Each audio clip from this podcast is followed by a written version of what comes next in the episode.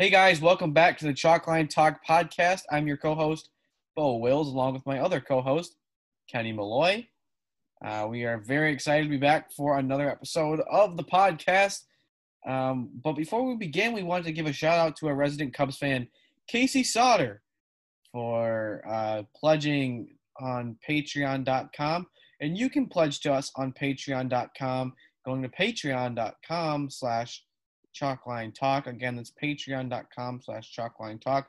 By pledging, you can receive things like exclusive content, um, a coffee mug, a t-shirt, a sticker, um, and a chance to introduce the intro on the very next podcast. So pledge to us at Patreon for a lot of cool rewards and gifts and uh, become a member of the Chalkline Talk family.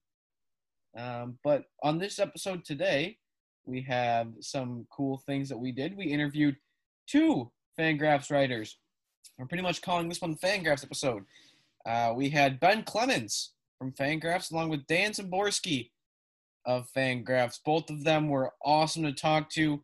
I mean, you want to talk about guys who are ridiculously smart, Kenny. Yeah, two guys that are absolute geniuses. Uh, you know, they work for Fangraphs. Uh, you ain't working for Fangraphs if you don't know what your statistics and what you're talking about. So these are two awesome guys to have on here. Yeah, that was that was awesome. And it, those people that wonder what it takes to make it in, in, into the industry. Um, I mean, all you got to do is listen to today to what Ben Clemens and Dan Szymborski were saying two extremely intelligent guys, two guys that I know me and Kenny both look up to and want to, uh, or kind of aspire to be one day. So, uh, but it was awesome interviewing them. Besides that, we have our most underrated player segment and a new segment today, uh, a segment called Bad Contracts. Uh, very similar to the bad beats that Scott Van Pelt typically does on ESPN. Ours is bad contracts, so we're going to do a bad contract today. Um, and you guys can talk about that. Um, but other than that, we're going to start off today talking about the labor negotiation and the deal that was just done about a few hours ago with this being recorded on Tuesday night. So, Kenny, what do you got? Holy shit, we have baseballs. All I got to say. And uh, I'm going to go back to my typical line roll the intro. Let's roll that intro. Well, to borrow a phrase from a man I uh, deeply admire, uh, I'd like to pull up a chair. Take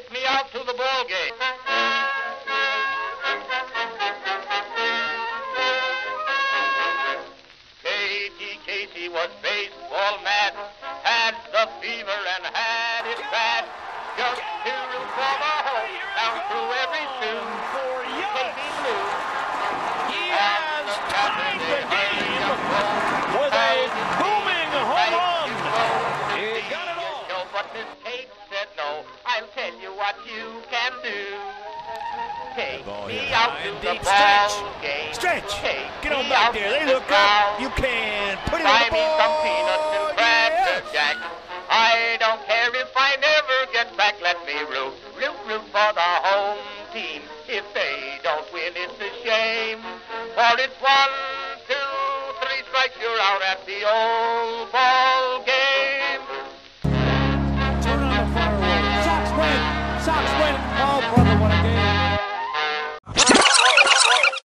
that was a message from our sponsor, Anchor.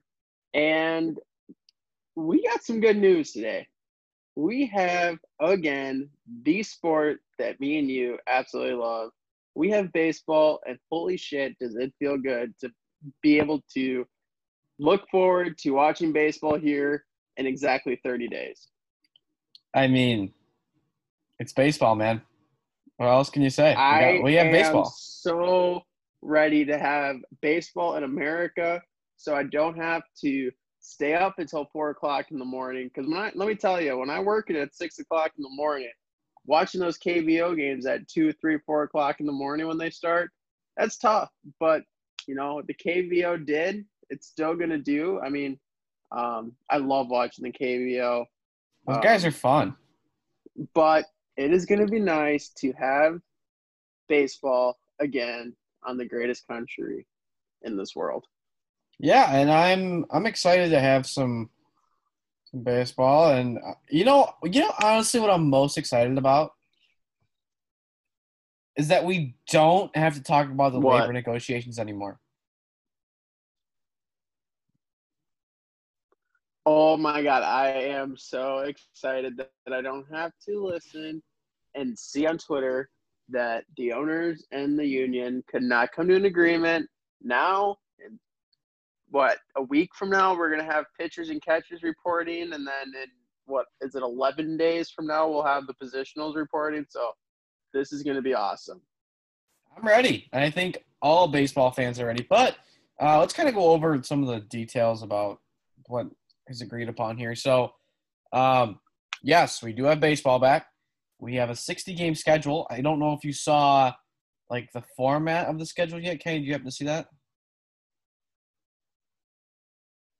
Yeah, I did. It's all uh, it's geographical, so we're gonna have you know, I'm I'm sure the the divisions will will still play the uh, normal divisional teams, but the uh, interleague play is going to be all teams that are in the same geographic region as you are.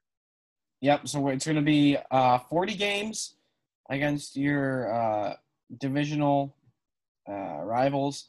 You'll be playing 10 against each of the four teams, and then you will play a total of 20 games against the remaining five teams of the other division in the same region. So that means AL Central will be playing 20 games against the NL Central teams, vice versa.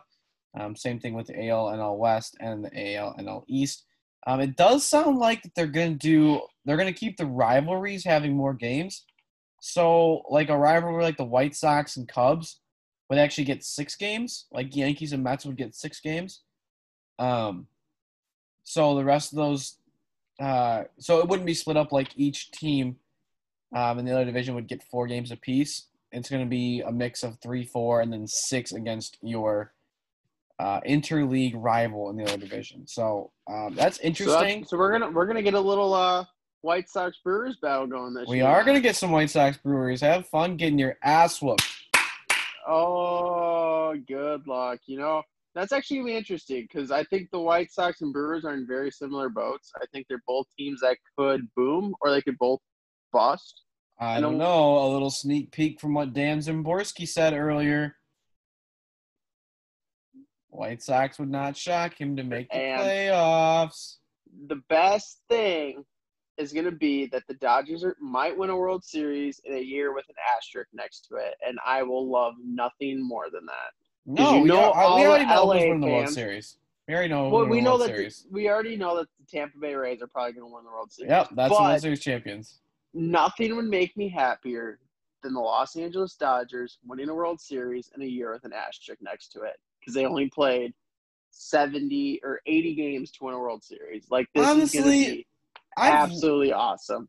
I've lost my. I, I guess I never really had hatred for the Dodgers. I mean, like growing up, like Kershaw is the pitcher of our generation. Yasiel Puig was exciting. Um, I mean, Cody Bellinger is going to be one of the guys that defines this next generation. Like, I don't really have a hi- a hatred for the Dodgers. Um, so See, seeing Here's the deal, though. Growing up in Arizona, where we have a bunch of fake Dodgers fans that live in Arizona, I'm five hours away from Los Angeles, so I get all their. I don't even know how to describe their fans. I consider them like second closest to Eagle fans, and we all know that Philadelphia Eagle fans are considered the worst in football. Like that's where I put the Dodgers, man. They are such bandwagon bastards. Oh my yeah, god! Yeah, I guess I, can see that because they're like the Hollywood team, so everybody just kind of bandwagons onto them. But that's, I guess, I if you hate the Dodgers for that reason, I guess that kind of explains my hatred for the Cubs in a little bit different way. Just because it Yeah. seems like everybody banned, especially in 2016. God, was that bullshit? I mean, nobody Yeah. cared about them, and then all of a sudden they were good. They beat the Cardinals in 2015 in the NLDS, and everybody was a Cubs fan. They knew three players: Anthony Rizzo, Kris Bryant, and Jake Arrieta. Uh, no, Well, it's like you know, who's? A, could you like when- please name me Ryan Theriot? Do you know who Ryan Theriot is? Yeah, it's like when we go to school and stuff, and you know, we have all these Cub fans that we go to school with, but you say, hey, can you name five other players on the team not named Javier Baez, Kris Bryant, Anthony Rizzo? And Or 90% not even that. Could you can you name five players that were on the team from the years 2005 through 2011? They would they didn't have to be on the roster together. Just five players. You Yeah, they probably couldn't do they it. They can't. No. Oh, and that's oh, the well, I know Derrek Lee and Starlin Castro. Those were the only relevant players on your team. You don't have to be a fan to know them. Hell, I know freaking, I don't know, like Kosuke JJ, Fukudome. JJ Hardy with the Orioles. Yeah. Kosuke He wasn't- Fukudome. I mean, that guy came over from Japan. It was he was all right for the Cubs, but if you asked a Cubs fan, hey, did you guys have a guy named Kosuke Fukudome on your team? I guarantee be Yeah. like, Oh, hey, do you, that?" remember, do you remember Milton Bradley? Yeah. Oh, Yes. hey, do you remember uh, Darwin Barney? Yes. No, I guarantee they don't. They they No. probably don't even know Mark Prior. No. No, they have no idea who that is. Half of them probably don't even know who Kerry Wood is. Okay, they doubt. They, if they don't know who Kerry Wood is, they're just No. not. They don't even care No. about the sport. So, Kerry Wood, okay, but that's the bandwagon part of it. They became Cubs fans in 2016.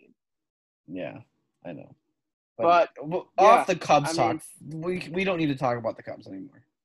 Yeah, but let's get back to this. You know, let's talk about the universal DH, and let's let's talk about how that's going to. Also, oh NL, you yeah, know? before you get in the DH, if you are on the the crowd that says the universal DH is like bad, and you want to see pitchers hit, I don't know like what to ex- how to explain to you that that's one of the dumbest stances that I've heard in years. Now, Yes. if you want to say, well, that's the way things should be, it's the nostalgia of the game, and we need to make sure that we keep like the history and the tradition. Okay, fine. Let's play basketball with no three point line anymore. What do you think about that? Oh, hey, the nostalgia of football was no helmets, it was leather. Let's play with no helmets. Hey, the nostalgia of hockey, the goalie didn't wear a mask. Yeah. Let's go No, back yeah. to that. You I know, don't care about the nostalgia of the game. It's what's doing what's best for the game. I don't want to see a pitcher hit. Madison Bumgarner is considered like the best hitting pitcher. And one second, let me look up what Madison Bumgarner is as an all-time hitter. But he's in the low I think 100s. it's, uh, yeah, low to mid 100s is my guess.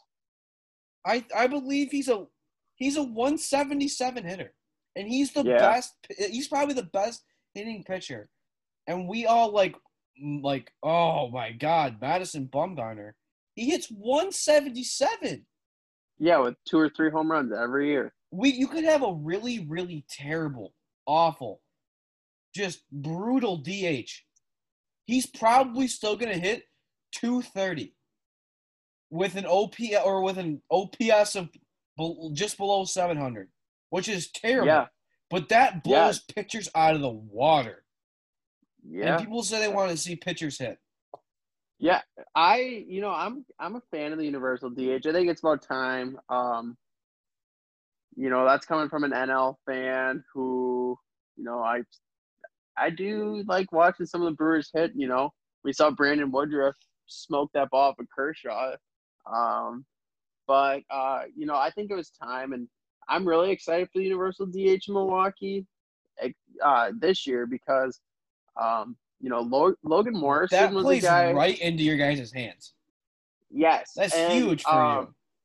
That's actually gonna be my next article. Is gonna be who gets the roster spot now at the Universal DH, and I think Logan Morrison gets it because he smokes right-handed pitching, and that gets Braun in the lineup. So now you can keep Avi and Braun, Lorenzo Cain, and I mean you get to keep all four of your outfielders in the lineup now. Well, and now you got you got to think. So you benefit by having a DH.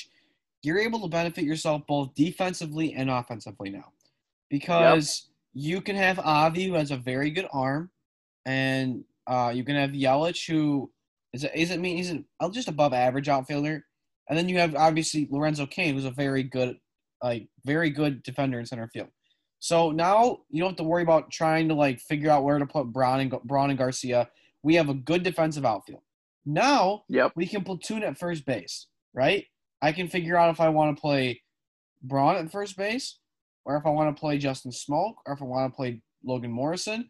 Whoever's playing first base, I can have somebody DH. So now if a righty's throwing, huh, I got Smoak and Morrison in that lineup.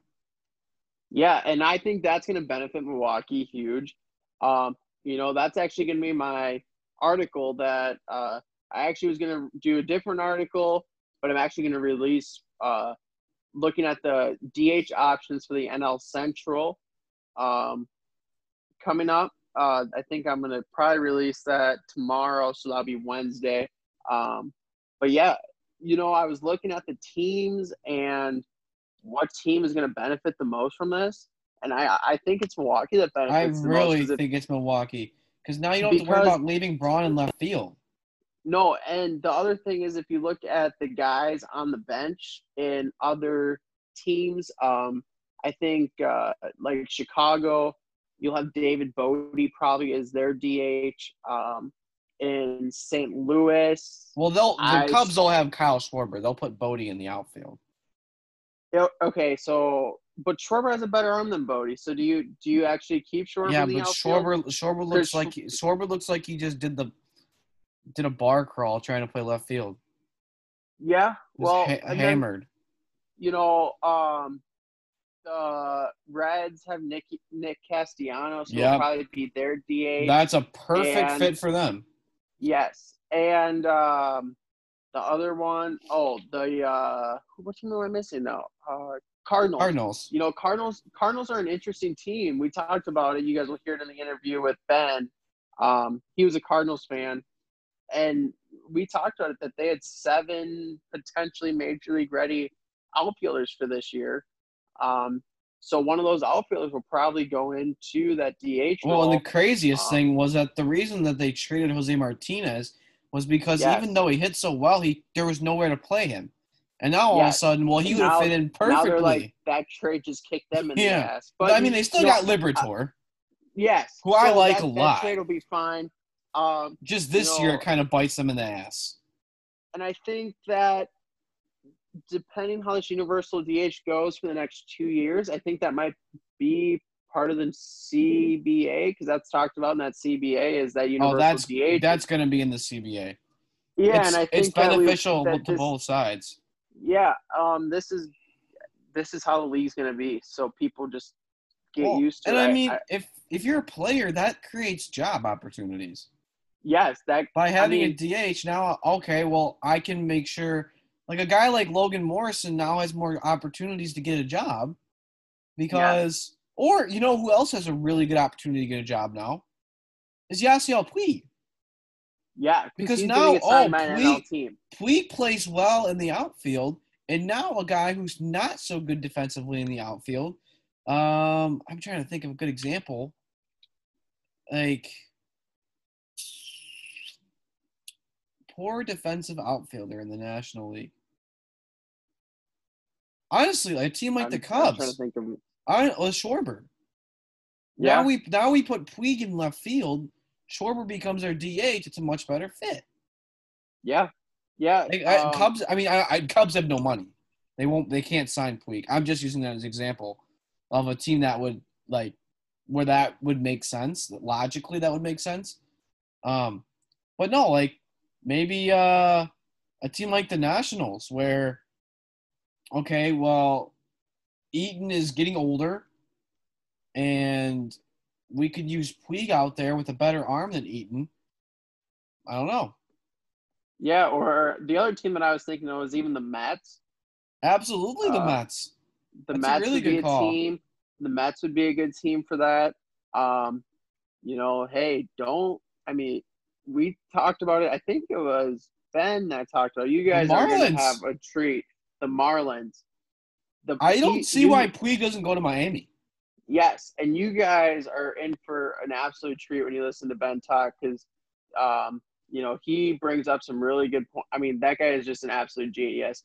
So he said, I'm, I'm going to have a little spoiler alert here, but he said he would not be surprised to see a Marlins going to run.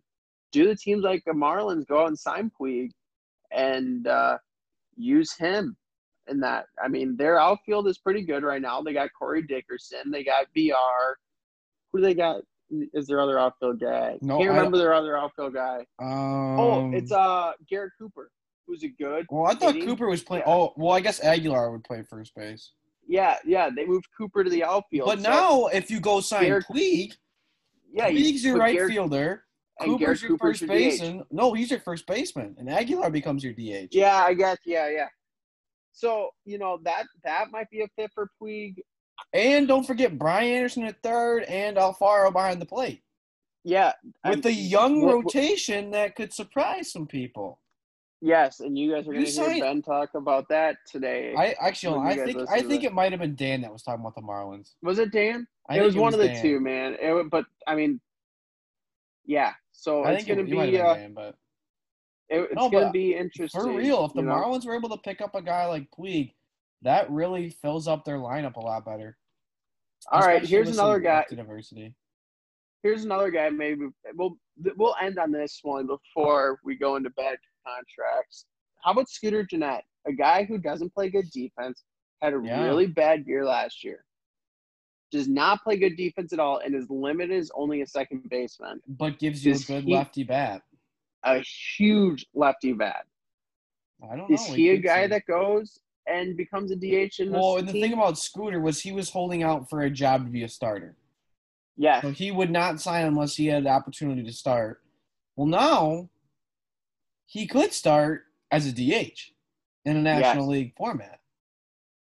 Yes, and that's the, so that was the other thing I was when I'm looking at this whole thing and weighing options for DHs in Milwaukee and stuff. You know, Logan Morrison was a guy who you know really had two really not great years before he came to Milwaukee, and um, he had a really good spring training. You don't know how that's going to translate now. I mean, the guy's been off of baseball for three months now. Um, do the Brewers go out and give Scooter a chance? I, he hit really well in Milwaukee. You got that short porch and right. Um, do they go out and try to get a guy like Scooter? I don't know. Because Braun doesn't hit righties well anymore as he did, as he once did. I don't know. It's gonna be I think well, I think they already made the decision when they went out and got Brock Holt and uh so Yeah. so I don't think they really have a place for him. But yeah, but that's hey, that's we got we got to stop there because we're gonna run Yeah. out. We're gonna run out of time before we actually get to our boys Dan and Ben. So Yeah. Before we get, we're gonna start off with Ben Clemens. Before we go to Ben, we are gonna do a quick segment of most underrated player, um, and then we're gonna end today with our new segment with bad contracts. But so we're gonna go to most underrated player real quick before we get you to our interviews with Ben and Dan. So uh, that's all we got for labor negotiations, and we had baseball, people.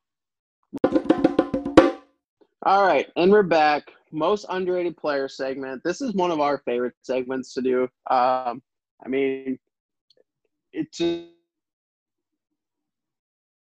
at the uh, attention that he deserves. So, you know, Bo and I were talking, and uh, ironically enough, this week I picked a guy from the White Sox, and he picked a guy from the Brewers. Um, so I'll just jump right into it. Um, so my guy plays for the White Sox. Obviously, he's been one of the steadiest hitters in baseball. Um, I think that if the White Sox make a playoff run, which I, I think they will, um, in the shortened 2020 season, he's going to be an instrumental part to this lineup.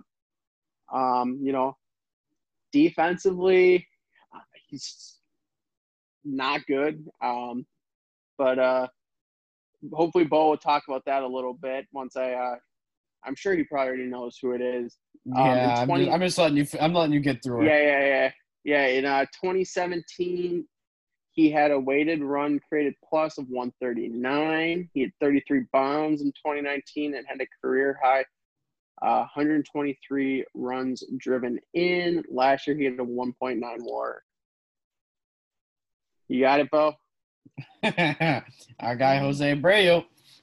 Oh yeah. So you know, this is a guy I love. This guy, um, offensively, uh, he ranks top, if not top five. It's just his defense limits him. Uh, that's why his WAR is so low. low.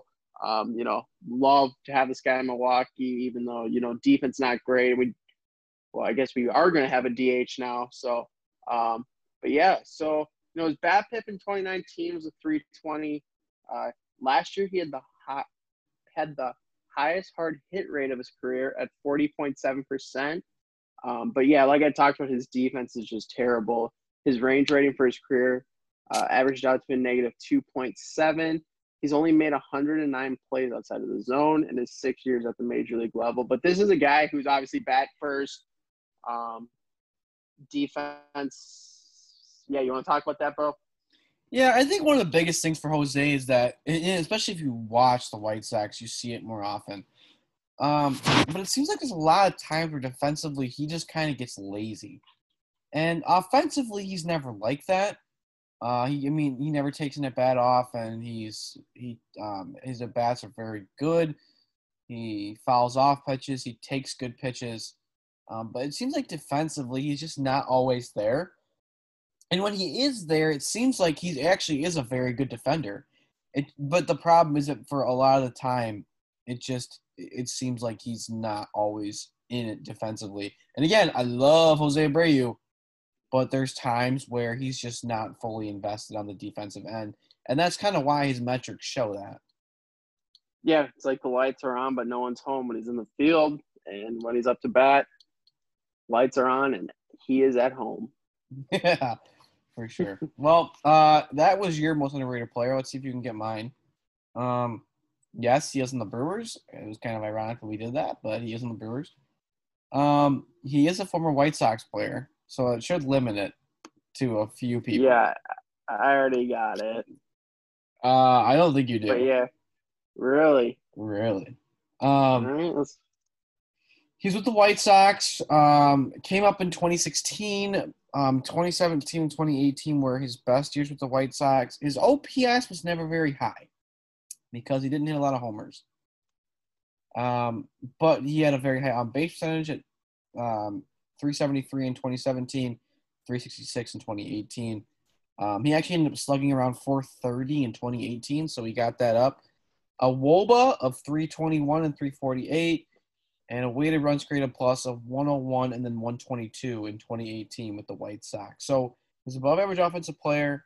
Um, defensively, he's average. Um, there's years where he's been above, there's years where he's been below, but he's mostly valuable for his offense. Um, I lied to you earlier, Kenny, because he is a catcher. Yeah, it's Omar. It is Omar Narvaez. Um, being a former White Sox player, uh, I was able to get a front row seat to what Omar did. And when he came up, it was something different about Omar because, especially in today's game, the offensive aspect of the catcher is not as prevalent as it used to be. And I don't know why the catchers struggle so mightily right now to, to hit well, but it seems like you know today's game we don't have a strong offensive catcher the way we used to. We see Gary Sanchez, he's very up and down, but yes, he does end up producing pretty well. Other than Gary, I mean, we're talking about Mitch Garver and then Omar Narvaez. And we don't really talk about Omar that much, especially because last year he was in Seattle um, and they were terrible. So he wasn't getting a lot of attention. Um, but he did manage to slash 278, 353, and 460. He hit 22 homers and drove in 55. Uh, he put up a 119 weighted runs created plus, ended up putting up a 1.8 war, uh, even though his defensive metrics were pretty poor. Um, he also managed to hit 12 doubles, um, drew 47 walks at a walk rate of about 10. So Omar Narvaez is my most underrated player. Yeah, he's a guy that I'm really excited to see. You know, uh, we talked about it when the Brewers signed him, and he was a guy that, you know, I, didn't know a ton about at the time.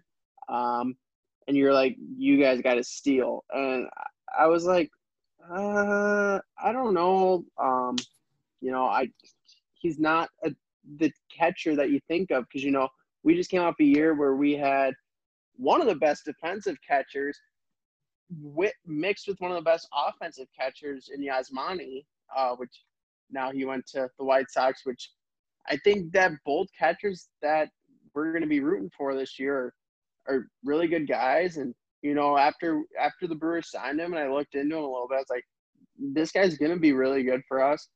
Um, you know, I don't know. What did you guys end up getting for him when you guys? White Sox got a steal for him. And now, although I loved Omar, we did get Alex Colome for Omar Narvaez. And Okay. um, getting a guy, especially with the White Sox, they didn't have a guy like Aaron Bummer yet, um, who was you know reliable in the pen. Obviously, with Steve Cishek this being his first year with the White Sox, he wasn't on board yet. Um, and they had um, they had Zack Collins coming up, another left-handed hitting catcher. So Omar was more replaceable for the White Sox because they saw a future, and obviously with them having Grandal now, I'm glad they don't have Omar because that would that maybe could have pre- prevented them from making that signing.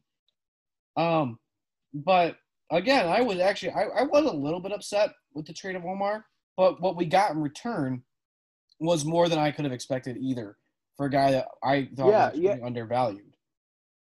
Yeah, and I think Omar, you know, his name needs to be up in that. Uh, you know, playing in Seattle is tough because they're just not good. And you know, I think you said he drove in 52 runs last year on a team that I think had Well- the second lowest runs Well, in the here's, league last here's year. the other thing about Omar. So Seattle is a deep park. It's a very big park. Yep. And he hit 22 home runs on a fly ball rate of 40.5, which was higher than his ground ball rate or his line drive rate. And that was a shift from any year prior where his ground ball rate was his highest rate. So now he goes to a park in Milwaukee where that right field porch is a lot shorter than where it is in Safeco. His fly ball rate Yep. has been increased since last year. He pulls the ball at a higher percentage than he goes to center field or opposite field. And his hard contact rate is 30% while he hits the ball at a medium hard or medium hard rate at 52%. Yeah. No, that I has think a potential, and I, I say this like informationally, not just from my gut, which it is from my gut a little bit, but Omar's probably going to hit th- like 20 homers in 60 games for the, for the Brewers. And Yeah. that sounds insane, but I'm serious. Yeah, no, I I mean, uh, coming to Milwaukee, lefties thrive in Milwaukee. Uh, the guy that I'm going to bring up is the guy that I love, but it's Eric Thames, who absolutely thrived in Milwaukee with, and he benefited from that short portion, right? Um, you know, his his numbers. Um, we'll have to I'll have to look it up at some point. We'll talk about it, I guess, at some point. Maybe he'll be a guy that we talk about at some point, but his numbers on the road weren't really good. Um, but at home, he he produced. Um, it's the same thing with Yelich. I mean, Yelich is in Milwaukee, so that park does play really well. The lefties, it always has. Prince Fielder had really good success there. I'm, I mean, if you just think of the left-handed bats that have played at Miller Park, um, there's a, I mean, another guy that I grew up watching when I was younger was Geoff Jenkins who was our left fielder, left-handed bat, who just thrived in Milwaukee. Um, I mean, left-handed bats do really well there. Moustakas played really well there last year. Uh, Scooter played really well there. I, it's a good park for left-handed bats. I'm a left-handed hitter, I, I like Milwaukee. Well, and again, I'm not the 20 home runs. Yes, that is a stretch, but he legitimately could do it. But I, I maybe more realistically on the 15 home run range.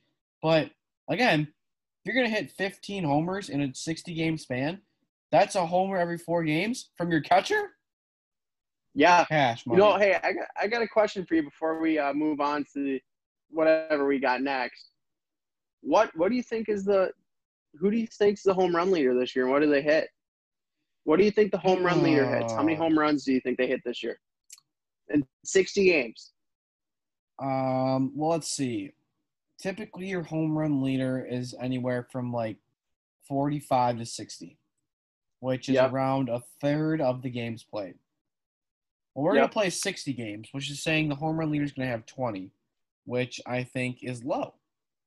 And it may sound crazy, but we're in a sprint right now. So Yep. every bat, ma- every at bat matters.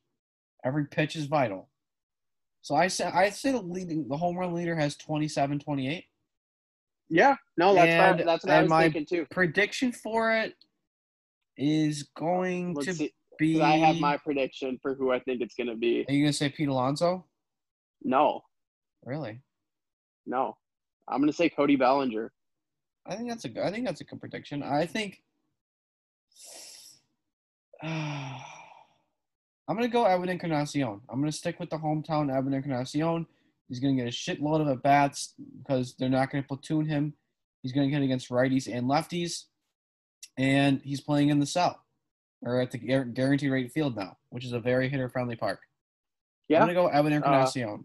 and with the universal I DH, think- he's gonna he's never gonna have a day. He's always gonna be playing. yeah. Um, I got one more question for you. Actually, now that we we talk that we're on this subject, real quick. Do you think we see more guys just play all 60 games this year as positional guys? Because I mean, playing 162 games, um, in this day and age is pretty tough. We don't see many guys do it anymore. Um, I don't remember the last guy who even played 162 games in a year. I can't think of one. Do you think we see more guys play all 60 games? I don't. And the reason I say so? that is because you're going to have to play 60 games in 66 days. Now, that ratio is implying that for every 10 games you play, you get one off day. Now, playing 10 straight games and then having an off day, and then 10 straight games, off day, 10 straight off day, 10 straight off day, and let's say it's not even balanced. Let's say it's like 8 and 12. So now all of a sudden I have a Yeah. 12 game stretch before I have an off day. No. Unless it's going to be really tough to play that many games in that few days. Yeah. No, I just wanted to get your opinion on that. Well, what do you what do you say we move on to the next part? Next segment. Yep. We are going to move on to our interview with Ben Clemens of Fangraphs. This was this was an awesome interview, and we're excited to share it with you guys. And here you go. Here is Ben Clemens. Hey Ben, how you doing? Good. How are you, man? Good. Uh, we're glad to have you on. Yeah. Thanks for having me. No problem. Uh, I guess before we get started, I'll uh, I'll let our guests know who we have on. Uh, today we have on Ben Clemens. He is a writer for uh, Fangraphs.com, um, our favorite site, pretty much uh, the the only site that uh, we like to use. So, um, but yeah, we have Ben Clemens here. Uh, thank you for coming on. Yeah. Thanks for having me. Um, yeah, thanks for coming on, Ben. and uh, I guess we start with you know I guess some good news. We have a season. Yeah, I think that's actually pretty good news considering how recent, uh, call it communications between the two sides have gone. I, I, would- I would absolutely say it's good. Uh, I mean, it seemed like for a long time we weren't going to get there, but hey, you got to take what you can get sometimes. Exactly. Um, I saw that you had just po- you just posted an article, I believe, earlier today about six game season. What what do you kind of see moving forward? Not for the 2022 uh, CBA, but honestly for 2021. Yeah. So I actually think that this agreement worked out as best as possible for both sides, given you know the the situation we're in. Um, because with no secondary agreement, there's going to be no question of what we're changing about 2021. It's just going to be governed by the normal rules of baseball. So there's no expanded playoffs for 21 unless we see some further bargaining. There won't be in a universal DH. I think that's going to be pretty helpful to both sides in just getting back to work in 2021. If there was a lot of kind of side deal making, you know, changing the playoffs, uh, maybe doing some different guarantees with different contracts in uh, in this set of negotiations, then I think it could remain contentious until 21. Um, yeah, absolutely. now, there's still the question of what if there can't be any fans in 2021? But I think that that's a much bigger problem for baseball than just negotiating these deals.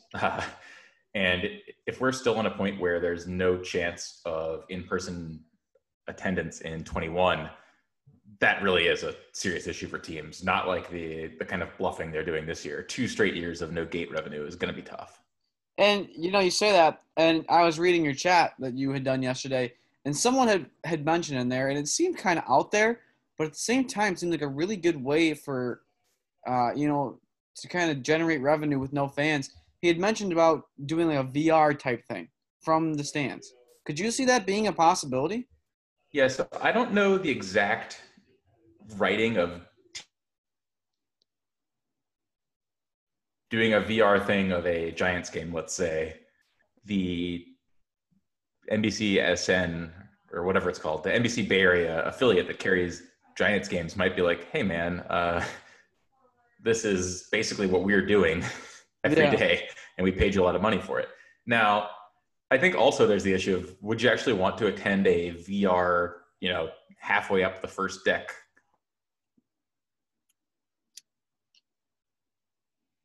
Yeah, I have no idea. enjoyment that I get from going to a baseball game is wandering around the park, Mhm. uh, kind of watching from wherever I find myself. If I'm out in left field in the fifth inning and like looking in, great. And then I got a new angle. I I don't know how exactly they're going to replicate that in VR, but I think you're going to see teams get really creative with ways to raise some money without necessarily a full complement of many fans as they could seat at capacity. Think you'll try them see them try to sell like fancier experiences when they are there. But I don't I don't know if the full VR experience would work. I, I think that they're gonna get a lot more creative at directly selling though. Yeah, I could. Yeah, I mean, it's at this point you have to try and be creative, especially for uh, teams that I okay. I I take that back. There is no single team that's probably going to struggle a lot uh, ownership wise, and if they do lose money during this year, maybe the Cubs because Ricketts has spent a lot of money trying to renovate Wrigley. Um, but for the most part, I think most owners are going to be fine, especially considering what we saw with the A's, who were crying poor to essentially everybody who would listen. And now all of a sudden they have the money to try and go buy out the rest of the Coliseum. Yeah. Um, I think that there are some teams that will actually face real hardships in this, and those are basically the teams that have been expanding a lot. So the Cubs are a great example because they've been not only have they been renovating Wrigley, but they own a lot of the land Yeah. around Wrigley now, and that's you know obviously it's not cheap, but also a lot of it's funded with mortgages and Mhm. with like with bond issuance and general you know debt. Um, the Cardinals are in a similar boat. The Rangers just spent a lot of money of their own on their stadium Yeah. and the Braves have a, a similar kind of ballpark deal, Battery Atlanta or whatever. So I think some of those teams have a real, like, I don't really agree with the way they've portrayed it, but they actually do have an issue where if they couldn't get people in the gate for two years, they might have some money issues. Now, those money issues are solvable. They could sell equity in the team or they could take out more debt depending on the ways that their debt is set up. But I think some teams really will struggle if this continues in 21. And I think the Cubs are a great example, not only because, yeah, they put all this money into renovating Wrigley, but how much money are you going to make off of Wrigleyville if people can't go there? Yeah, and we actually, uh, one of the guys we had on last week, he had mentioned that Houston could be a team that struggles really bad uh, with no fans because their TV deal is is so uh, imbalanced Yeah. for the way they make money. Could you see have something like that for Houston? Terrible. I could. Um, the thing that they have going for them is that they don't have a lot of uh, non-player outlays. So Okay. the the biggest problem I think for teams is going to be so there's kind of an offsetting effect where when you get the players, you're also getting an extra game of TV rights and you're getting your share of the playoff money.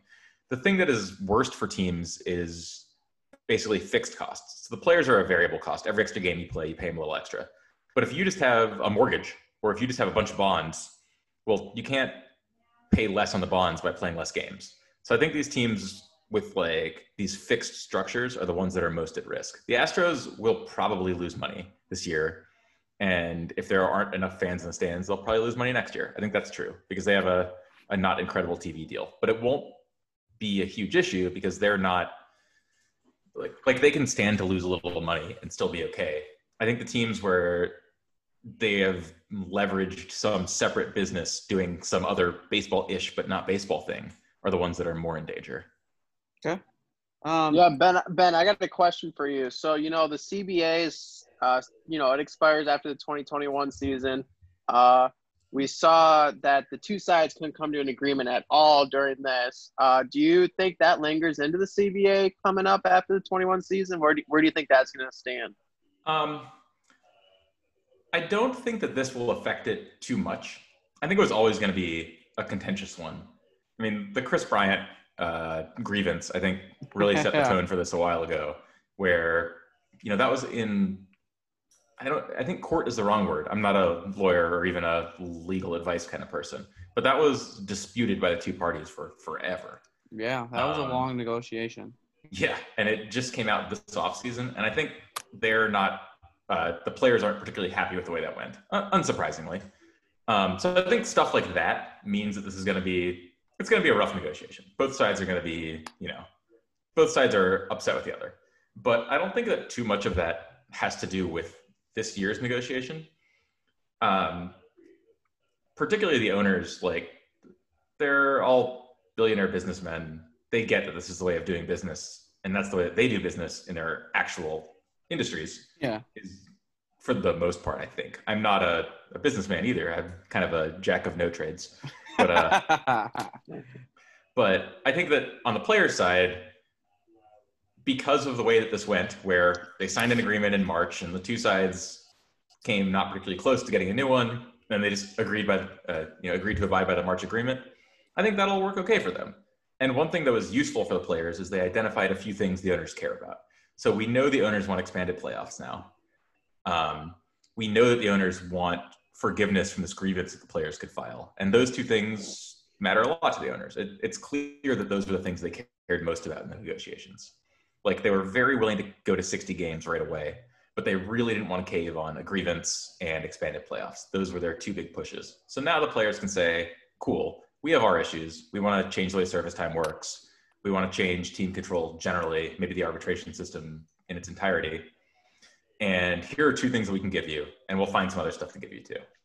I, so I think from that standpoint, it's helpful because it it gives both sides a better idea of what the other side wants. But I still think it's going to be rough and ugly, and you're going to see a lot of gross headlines. Yeah, absolutely. Um, I think I think we all knew for the last couple years that this the new CBA was going to be you know tenuous. It just this topped it off, I, I think, and obviously we're it's going to be a long one. And I we obviously as baseball fans nobody wants to see a strike, um, but with the inability to come to an agreement now, I feel like we're moving more towards a strike. Would you say we're we're moving in that direction or not? Uh, I really don't think so. I I see why you think that, and I'm not confident that I'm right. I just think that actually getting back to play is going to make things a lot easier on both sides. Uh, Okay. Like, say what you will about both sides' negotiating stances, but they get along a lot better when games are going on.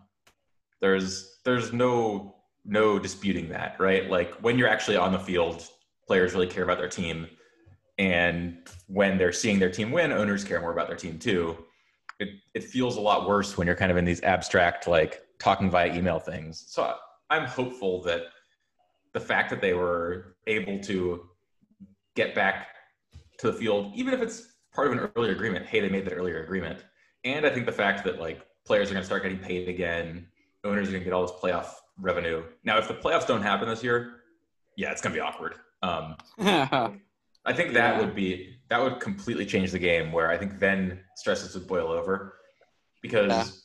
The owners have put themselves in a situation where if most of the regular season goes off without a hitch and then they miss the playoffs, they'll lose more money. Um, there's not much of a way around that for owners at this point. and so I could see them were that to happen, say that there's a huge COVID spike in September, kind of nationwide, and sports get shut down again yeah, that then I think there's going to be some carryover animosity into the CBA negotiation. But otherwise, I am I'm with you. I think we've known for years that it's going to be tough. And I'm not saying that it's definitely going to go okay, but I think that it didn't get any tougher through this. It's just always been tough and it'll still be tough. I hope it works out quickly because not only do I love watching baseball, but my job relies on Yeah, writing about it. yeah. But Absolutely. I think that gets misaligned. Like, you know, people are talking about, oh, it's millionaires arguing with billionaires and just figure it out. A lot, a lot of people's jobs ride on this game too. So there's more important things than, you know, just talking about arguing Yeah. between millionaires and billionaires. So I Uh, mean, one uh, thing that yeah. gets left out is that this initial agreement between yeah millionaires and billionaires, and I think more than half of the uh, the current players union are not millionaires. Yeah, there's a exactly. lot of minimum salary guys in there. 60 some percent, I think, right? Something around there. Yeah, exactly. So, but either way, I think that even those guys kind of they really did a disservice to minor leaguers and future minor leaguers uh, in the in this March agreement by shortening the draft and essentially paving the way for minor league contraction. So we shouldn't act like the players are the stewards of baseball and everything they say is for the betterment of the game. They're perfectly willing to uh, sacrifice the future to make more money now too. It's just Yeah. they do it in less like Mr. Burns style villainous ways than the owners do. Very true. Um, we're gonna move on from the labor talks here. Um, Ah, thank God. yeah, I know it's about time, and we- we've been talking about it for months. So you know what? Let's we got an agreement. Let's move on from that. Um, you're a Cardinals fan, right? I am, yeah. Okay. How are the Cardinals affected in this 60 game shortened season? Uh, we've seen them go out. We they, they kind of cut their depth a little bit with the outfield, but then went out and made like another depth move, getting Austin Dean. Um, wh- where do the Cardinals sit in a 60 game scenario, um, especially in a pretty competitive division in the NL Central? Yeah, I think that that's the key to all this is that the NL Central is just going to be like crazy this year. It's it was already going to be really close, and shortening the season just gives the teams that were a little behind It's anarchy. a higher chance of being ahead. It's anarchy. exactly. And so I think, I think that what's going to happen is whoever's leading the league after a month, like leading the Central rather, after a month, is going to be really incentivized to go. Like I don't know what the trading deadline is going to be yet. yeah, that's a good point. I hadn't even thought about the trade deadline. Yeah, Yeah. I actually I actually just saw a tweet about that a couple minutes ago, and it sounds like it's gonna be August 31st. Okay. So yeah, then if the season starts July 24th, then if you're ahead after a month, then you should really go nuts uh, trying to get into the playoffs because it's just like it, that being ahead matters way more than how good you are once you get down to only a month left. Mm-hmm. Like if you look at kind of like whole season playoff odds for the first half of the season or so, it's what's much more important than how good a team is, or what's much more important than how well a team is doing is how good they are. So if you're down five games, but you're much better than your opponent, you still have a pretty good chance of making the playoffs, even in game 80. Mm-hmm. But with a 60 game season that half of is over before the trade deadline, if you're up five games with 30 games to play, you're massively favored. Like, Absolutely. It doesn't matter how bad you are. You could be terrible and you'd still be massively favored. So teams who are a little ahead after a month are going to be really incentivized to go for it. So I think that's Yeah. the big thing for the Cardinals is it matters so much for them how well they play in the first two or three weeks. And I think one of the biggest things is about the NL Central is that those teams are, are I think they're all going to be relatively even record wise, but like team structure and what they do, they couldn't be more different. Yeah. I mean, you're talking about a Cubs team that uh, aging doesn't have to do with your team structure. You have uh, an offense that is probably going to do a lot of damage with a pitching rotation that, other than Jon Lester right now, we've seen variation in Darvish. We've seen variation in Jose, a lot of variation in Jose Quintana. Um, and although Hendricks is pretty consistent, when you only make 10 starts and you're not a guy that really Yeah. dominates, you know, uh, lineups, all it takes is for two or three of those starts to be unsuccessful, and you finish with an ERA or a FIP that is unrepresentative of what you actually did. Yeah. Well, I will say I'm really high on Darvish. I think he's a like easily a top 10 pitcher in baseball. Um, now he hasn't, he wasn't his first year at the Cubs and his first year and a half, really, he just didn't get the results that I think his talent would merit. But I, I am much higher on him than I think consensus is. I think he's just, I think he's the Cubs' best starter by far. And I think he might, if not for Flaherty, be the best starter in the Central. Like, I think he's comfortably better than Brandon Woodruff. Um, I think he's comfortably better than any of the Pirates guys. I mean, you know, there's there's not really that much going on there. And yeah. I guess you could say Castillo is close. I, I think Flaherty's probably better, but after that, I'd take Darvish. Um, yeah, I think Darvish is is is or he's primed for a progression because it seems like a lot of his outlier statistics are going to bounce back more to where he's been. yeah. you know, if earlier in he looks career. like he was in like August and September, Yeah, he was really like, good second oh half God, last year. He was yeah, so good. he was really good. It was it was really rough. Like I'm a big Yu Darvish fan. I, he's really fun to watch pitch. He is one of like three pitchers I'll always watch. And he was just pitching out of his mind, and it just didn't matter. Like he was pitching, you know, losing two one games left and right, and the Cubs were kind of backsliding as he kept doing really well. And it just sucked to see him out there like, like just playing as well as he's, as he's ever played and getting nothing for it. So I really hope that uh, that he keeps it up because he's so fun to watch when he's on. Um, yeah, but back back to the Cardinals a little bit. Now, when they made that deal for Liberatore, and they needed to cut some depth from their outfield. I mean, they had what? What do they have? Probably seven guys that could have made their major league roster as Yeah, outfielders alone. Depends on how much you believe in some of these guys, but yeah, Um, conceivably seven for sure. yeah, and they made the deal where they went out and got Liberatore, who's gonna. Where did, I, I'm not exactly sure where he slid into their top thirty, um, but he's gonna slide into at least their top ten for sure. Yeah, top five, and I think it kind of depends on how you feel about uh, like time to the majors versus uh, versus overall talent level. Yeah. where Um, he fits in there. well, I guess that's what I'm gonna ask you. Where, what do you think of the move to go get Liberatore? Oh, I I liked it well enough at the time. Um, so we at Fangraphs have him third, uh, in their Okay. in their top ten. But again, like we have Andrew Knizner sixth, and I think you could easily say he's ahead because he's played in the majors. Um, Mhm. I like the Liberatore trade. I think that one thing that the Cardinals have been bad about doing is consolidating depth. Basically, like what you're saying. How in the world do you get seven major league starting outfielders? It's because you just you just fetishize depth, and so you just keep going and getting it. Like, like there's really not much other way to explain how good the Cardinals are at creating like two war, one war players. They're so good at it, and they've really struggled to get superstars. So yeah, it is amazing. I, I never really looked at it like that, but I guess they do do a really good job of that.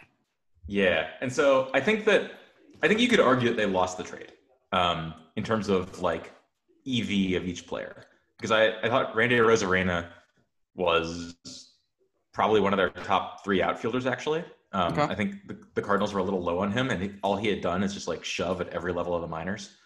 Um, and Jose Martinez had to go, I think. Um, now, now that we know that there's an NLDH, maybe not, but at the time, I think that was reasonable to let him go. Um, and I think Liberatore is probably higher thought of in public prospect analysis circles than he is in team analysis circles. That's the the scuttlebutt that I've heard from uh, a few people in the game. But he's still a really good prospect. But I think Arozarena makes up enough of the value. Like we have him almost the same prospect tier, just a little bit below. Uh, Wow, and again, interesting. depends on how much you value time to the majors versus skill in the majors. But even though they're losing the trade a little, I think I think it was worth doing. They really needed some like really high ceiling pitching talent, some high ceiling talent in general. It's helpful for them to have him be 20 instead of I, I think Arozarena is like 24 Okay. because they're just chock full of players who are 24 and okay. Um, it's useful for them to have a guy who's younger and has a shot to really Yep. break out. And the most Uh, valuable and the most valuable thing when evaluating prospects is age at this point. Yeah. I, I mean, to use the Cubs as an example again, like they did a really good job of building up their talent when they were rebuilding. And then when they needed to go out, some of these moves have worked out. But it was really useful to have Jeimer Candelario and to have Jorge Soler and Yeah. have Eloy Jimenez, all these guys. Um, because you, they built higher end depth because they got the draft earlier in the first round and they spent more uh, internationally and all that kind of stuff. And they never didn't trade for uh, win now pieces for a while. But the idea of um, building up a bunch of depth and then trading it for consolidations and improvements makes a lot of sense.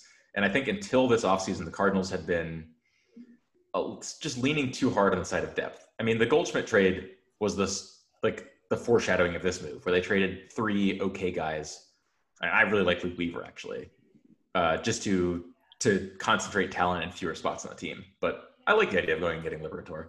Um, I don't I don't know when he's going to make the majors, but he could be awesome. So Yeah, I do like. Liber- I do like Liberatore a lot. yeah, All I mean, right. big lefty. It's hard to hard to not like the concept Yeah, of the concept of it is big. and like fast lefty. Yeah. All right, Ben. So, uh, you know, looking at your Twitter a little bit and see you're a big out of the park fan. Uh, how realistic do you compare? I, I play out of the park. Um, every year I've, I've gotten it the last, I guess, well, I guess two years now I've gotten it. How realistic do you think that is to like the sim seasons? How uh, realistic is that to real life, do you think? Um, I think it is pretty close to real life. I think that the places where it's different kind of make it fun. um, I like that it feels almost like real baseball, but that I know if I work really hard at my sim seasons, I'll do well. Yep. Like it would just be miserable if it exactly simulated the major leagues, where like you're the the Tigers GM and you might press every button right for six years, and it's like eh, okay. Um, I like the fact that making it feel faster and making it easier to turn a team around. Not easy, to be clear. There's a lot of hard work that you have to do, and I think that what's really fun about it is that you can do the work, but you can still succeed Yep.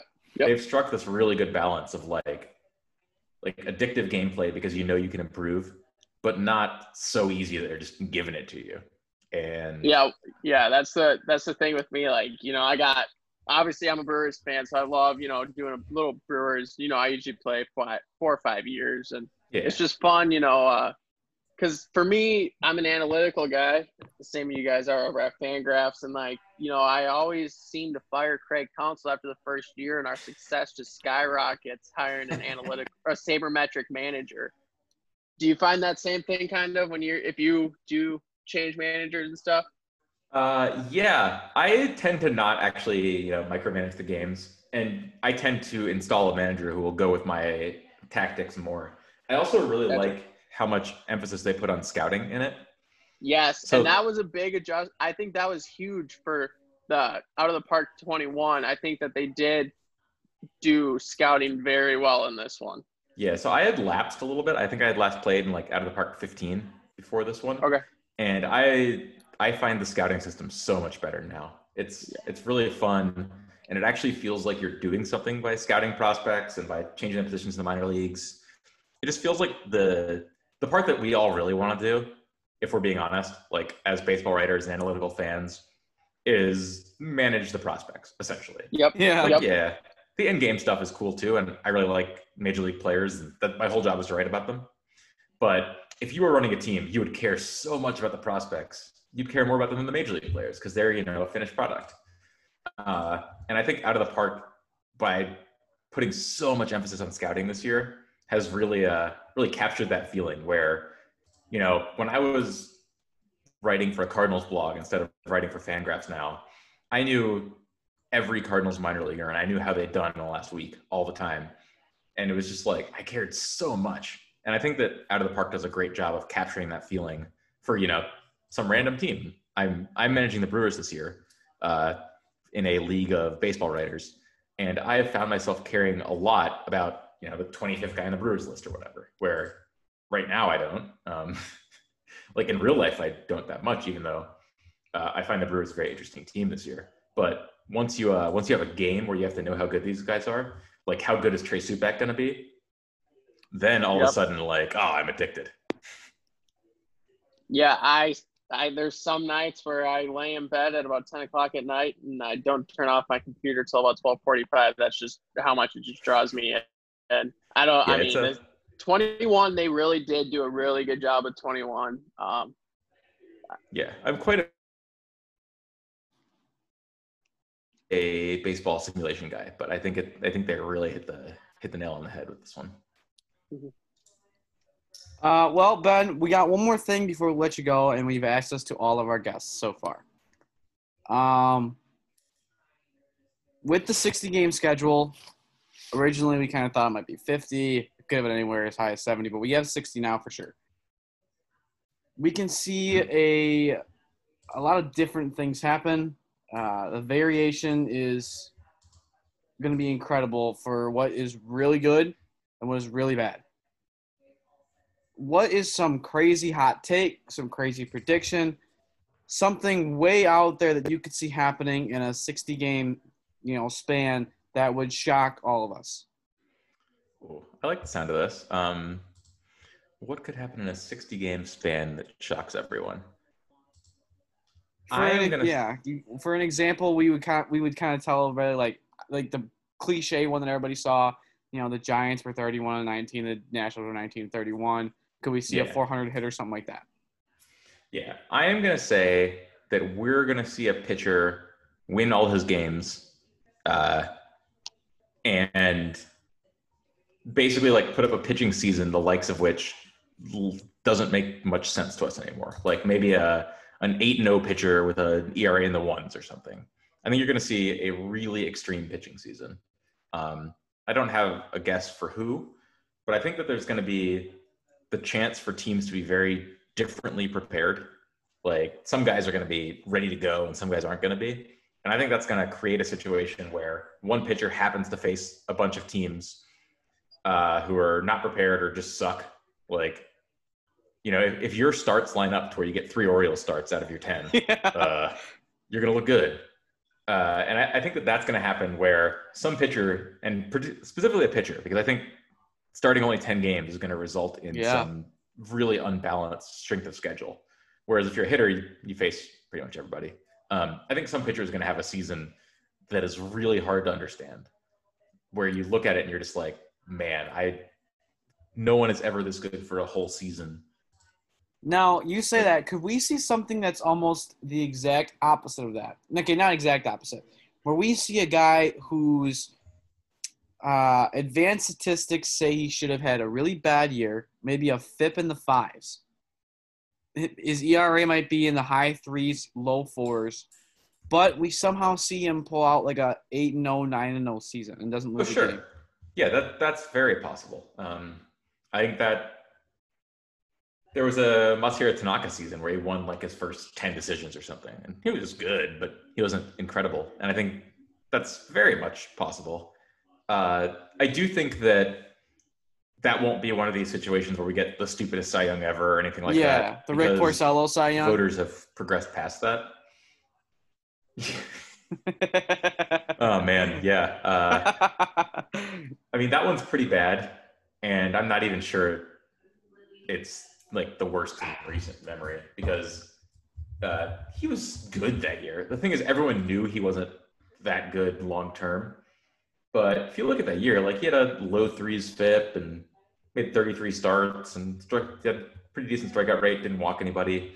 He was at least like defensible. I don't think you're going to see a guy with like a, a FIP in the fours uh, take down the Cy Young this year, even if they go nine and zero with a low ERA. I But- think yeah, I think uh I think Porcello is going to be the last guy maybe for a very very long time that is going to be he won the Cy Young mostly because he won he had really good he had a high win total. I could see that. Um, it helps a lot for him that that was a weak year. Mm-hmm. I think Like- Verlander got second, right? I, I don't remember. believe so. I think Verlander Um, took second. Let's look at it. 2016. So, yeah, that sounds right. Verlander took second and was probably better. Uh, I mean, almost definitely better. I'm looking at the stats here, and he he had more first place votes. of course. Um, he had basically the same ERA, pitched a similar number of innings, and struck out an extra 60 batters. So yeah, that, that was a pretty bad one. Um, but I don't know. I I think that that was bad, but it was a down year for Verlander, even though it was a good year. He had like an ERA in the threes. Um, it wasn't like an obvious slam dunk yes. And you know, Porcello pitches in Boston. I think there will probably be worse ones still to come in the future, but I I definitely remember that. Not that he's you know terrible, but he's a journeyman, and it was like him or Justin Verlander or Corey Kluber. Like, come on, You know the, the craziest part about that season is that Aaron Sanchez actually outpitched Rick Porcello that year, and Rick Porcello won the Cy Young. I mean, if you go down there and look at Aaron Sanchez, he accumulated a WAR over five. Uh, his ERA was actually lower. He, I think, he started only a couple less games. He still threw almost 200 Yeah. innings. He was pretty good And this year. just- I mean, This, this is before he uh, he broke or whatever, huh? yeah, I guess that was before he just collapsed. But Yeah, that's a good year. I didn't realize that. Looking back on this year, this was um this was the year that Zach Britton didn't pitch in the uh, in the yeah, wild card game. That was fun. Yep. This was a good year. Jay Happ got sixth the Cy Young voting. This was a crazy year. Jose Quintana and Chris Sale of the White Sox both finishing in the top 10. Yeah, this I was a know. this was a real blast from the past, even though it's only four years ago. Yeah, that's crazy. But all right, Ben, thank you so much for coming on. Uh, we had a great time talking with you, and uh, we actually we would love to have you back for sure. Yeah, guys, thanks for having me. I, invite me back whenever. I'm I'm always around. I'm sitting here writing about baseball all day, so Yeah, and ho- yeah, and pretty soon you're gonna have some real baseball to write about, so that's gonna be Thank God. fantastic. And we'll all be reading. So thank you very much, Ben, and uh, have a great day. And we will have some baseball pretty soon for us all to enjoy. Thanks a lot. Have a great one, guys. Yeah, thank you.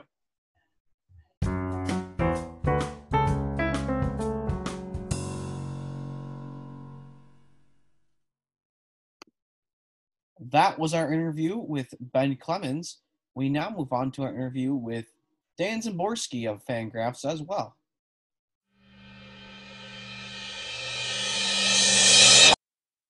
Can you hear me? Oh, yeah, I gotcha. I gotcha. All right, perfect. All right, well, Okay. hey, thank you for coming on. Appreciate it. Oh, no problem at all. My pleasure. Um, all right, guys. Uh, for those listening today on the podcast, we have Dan Szymborski. He is a writer for fangraphs.com. Uh, a lot of other things he does too, but that's uh, what we know him best for. But uh, we are very happy to have Dan on today. Hi, how's it going today? um, I guess you know we just actually had Ben Clemens on right before you, and uh, we had talked. I know Ben. I bet you do know Ben. um, but we just had Ben on, and uh, we talked a lot of labor negotiations. So we don't really want to bore you with that because it seems like that's all anybody's been talking about for the last two Well, months. it's it's not like anything else is going on. No, and that's the sad part is we're trying to find other things to talk about, and there just doesn't seem like a lot. So I Yeah, I- guess I figure at least there's some baseball that's a good thing because if there's no baseball, then it'll, then by the time April comes around, I will have been employed somehow for a year and a half as a baseball writer without baseball. So I feel like I'm employable when Yeah. there's baseball coming back. So that, Really? that, that that's a good thing. you got to take that as an accomplishment if you can be employed for a year without what you're supposed to be doing even existing. So Yeah, that yeah, like if baseball like went out for three years, I think I would have a problem. I'd have to actually, you know, work hard or something. Yeah, absolutely. Um, well, you know, there is some baseball going on though, and that would There is, be in Korea. Yeah, I should. No, there is, and it's it's a, it's a lot of fun to watch. Uh, but I'm st- you know I'm still learning. You know all the people, all the players in Korea because you know we're very American centric. Uh, you know by necessity because we can see all the American games. Uh, so it has been fun to watch the KBO uh, more extensively than I've been able to in the past, and it's a it's a cool league, and I hope people still pay attention to it once Major League Baseball's back. Uh, but I am also happy to have Major League back. Yeah, I, I gotta say I enjoy the KBO a little bit too. Unfortunately, my LG Twins are on a little bit of a losing skid right now, but uh, you know, for the most part, they've been really good. And uh, I, I don't understand how. I mean, the Dinos team OPS is through the roof. Um, they just continue to rake. Uh, but uh, KBO's been interesting. I've enjoyed watching it. I mean, there there are there are some things you have to get over. Like you have to get used to there being a league where Dan Straley is getting batters out. and Odrisamer Despaigne. yeah, I mean, Dan Straley has allowed two home runs in nine games. I mean, Aaron ask- Brooks has been incredible too.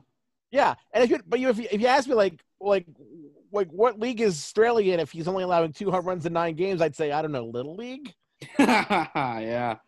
Uh, no, it's way better than little league. So I, I'm happy for Straley. Uh, I've I've made a lot of snarky comments about him, so I, I am happy to, for him to have success. Also, Preston Tucker. My goodness. Yeah, I mean, it, it's weird because it, it, it, it, it's because you see these names and you remember a lot of these names, you know, like quadruple Justin Tucker. Uh, they they just like Brandon Barnes uh, just joined the KBO. Uh, Uh-huh. so so you see a lot of like those those AAA guys who've been floating around, uh, and and and they find a place, and it's good for them because the pay in the American minors stinks, and going to KBO or going to Japan, going to the NPB, that's an opportunity for some of these guys to make you know real dough, which they wouldn't. Uh, and there's been a lot of players that would have been you know playing in the in AAA for you know forty thousand dollars when they're veterans. Like I think about like old like Greg LaRocca with the Indians. He, he went over to Japan and he made uh, several million. So it, it, it's it's good for them, and and they like to have the imported players hit a lot of home runs, and so hopefully everybody's happy. Yeah, and like guys like Roberto Ramos, who you know, it seemed like they had a future, but all of a sudden you go over to the KBO and now they definitely have a future. Yeah, I, I I'm surprised he's been this good, but uh, I I did bash the Rockies a lot last year because the thing was I didn't think he'd be great in in in the major leagues. I mean, he was playing in the PCL in a huge home run season, uh, but the thing is, the Rockies they didn't really care to find out. They it was a lost season. They were they kept playing Mark Reynolds for some reason. Uh, and they showed no interest in Roberto Ramos, just like before him, they didn't show any interest in Mike Tauchman, uh, and that's the Uh-huh. kind of thing that that will hopefully come back to bite the Rockies, and they'll realize it. But who knows? Absolutely. Um, now I kind of mentioned you this just before I brought you on that we were going to do something with you here, um, and we had not done this yet. And um, we typically do a segment on our Sunday show called "What the hell happened to this guy?" And me and Kenny, we try and see if the other person can guess it, and then after we give them some attempts, we just let everybody know who the person is. Um, but what essentially what the segment is is this person was either a good player or a name that everybody knew. Um, but in some way, he was like a, a like a major part of baseball in some way, Was it Don And- Gullett? huh? Don Gullett? Yes. Um, but I the way- win. no, but the way this works is um, we pick somebody, um, we try to find out what they're doing now. Um, and I have one for you that I want to see if you'd be able to guess. Are you interested? okay, sure. All right, we're gonna try this out. So the one I did on Sunday, I'm a White Sox fan. This is the first White Sox one that I had done, but he was a White Sox player, and he didn't start with them. He didn't end with them, but he's mostly known for what he was able to do, really in one year with the White Sox. But he was Is it Eric. Soderholm? It is not. Okay. Okay. He was there with the White Sox from the years 2008 through 2011, with 2008 being his breakout year and essentially the only year that he, uh, uh, I guess, was really an above. Okay, he wasn't above average hitter, but above average overall player. Um, Okay, so it definitely wasn't Eric Soderholm then, because No. he'd be like 60 at this point. So 2008, this player hit 36 homers. He drove in 100. He struck out at only a 14% clip. Uh, his weighted runs created plus was a 152. He got on base at nearly a 400 or a 400 clip, and he ended up producing almost a five WAR. Can I ask you a question? Yes, Did this person ever break Zack Greinke's collarbone? he did. Well, then it would be Carlos It would be Carlos Quentin. Wow, how about that? I know it was his his his his one year because actually he came up in a conversation I had recently. Really? So so uh, we were talking about like one year sluggers uh, in the early 2010s. I think I was talking with Josh Nelson. Uh, uh, of, oh, so Josh, I- we just had him on uh, a week ago. yeah, I think we were we were talking about Carlos Quintana. So um, uh, I I I got to have cheat since he was actually in my mind from recently. Uh, and because Carl, whoever I was being a- talking with, we, we were talking about how quickly he came in and how quickly he came out, and he was, you know, a pretty significant prospect uh, with with the Diamondbacks. He he was involved in in you know the, the Kimbrel trade later, Yeah. uh, and he just it just didn't happen for him. He was, I he believe the White issues. Sox traded Chris Carter for him. One I of the Chris s- Carters. I- I, don't know I- which Chris Carter. I think it was the power though, and the guy ended up hitting 40 home runs with the Brewers. I believe it was that Chris Carter. It But- was because because the Diamondbacks were obviously my second favorite team growing up, and I remember we traded him, and then he broke out in Chicago that following year. Because I actually had it, Bo, when you said it, Um, but yeah, I remember everyone in Arizona was like, "What the hell did we just do?"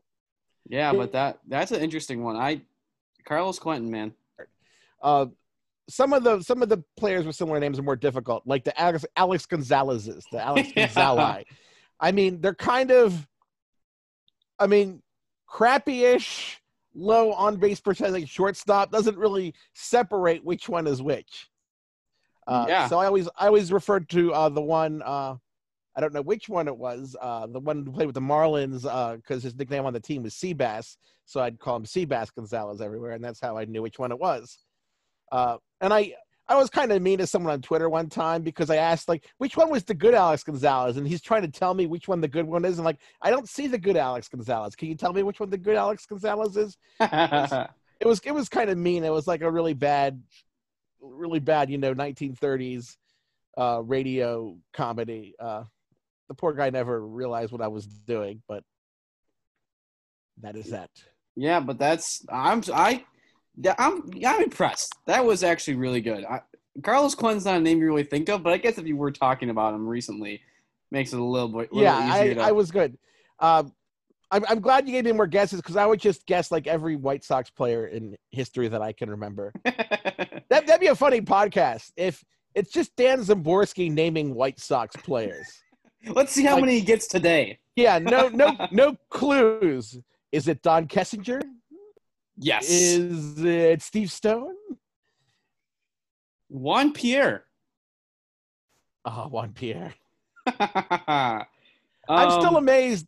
I mean, the, the contract, his contract with the Dodgers wasn't so uh, big by recent standards, uh, but it just seems so weird that someone gave Pierre a five-year guarantee. Yeah, especially well, and can you imagine if someone gave Juan Pierre a five-year guarantee, especially with what we know today? Oh my, that front office would be torn to shreds. Yeah, was that was Ned Colletti on the Dodgers at that point as the GM? I don't Ooh, I don't know. No. I don't know what year he signed that deal. I don't know. Every, everything runs together. It was like the late two thousands.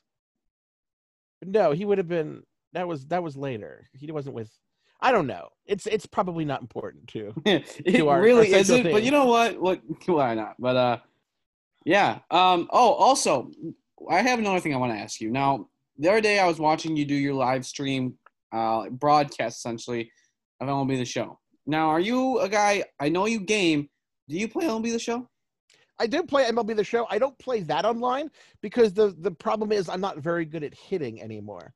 Uh, Interesting. The the issue is that I mean I am a gamer, but my reflexes are not the same as they were 20 years ago. Very Uh, true. In in I mean I I played you know Unreal Tournament and Quake, Doom, all those when they came out, and I was I was much better at that point. I, I had quicker reaction times.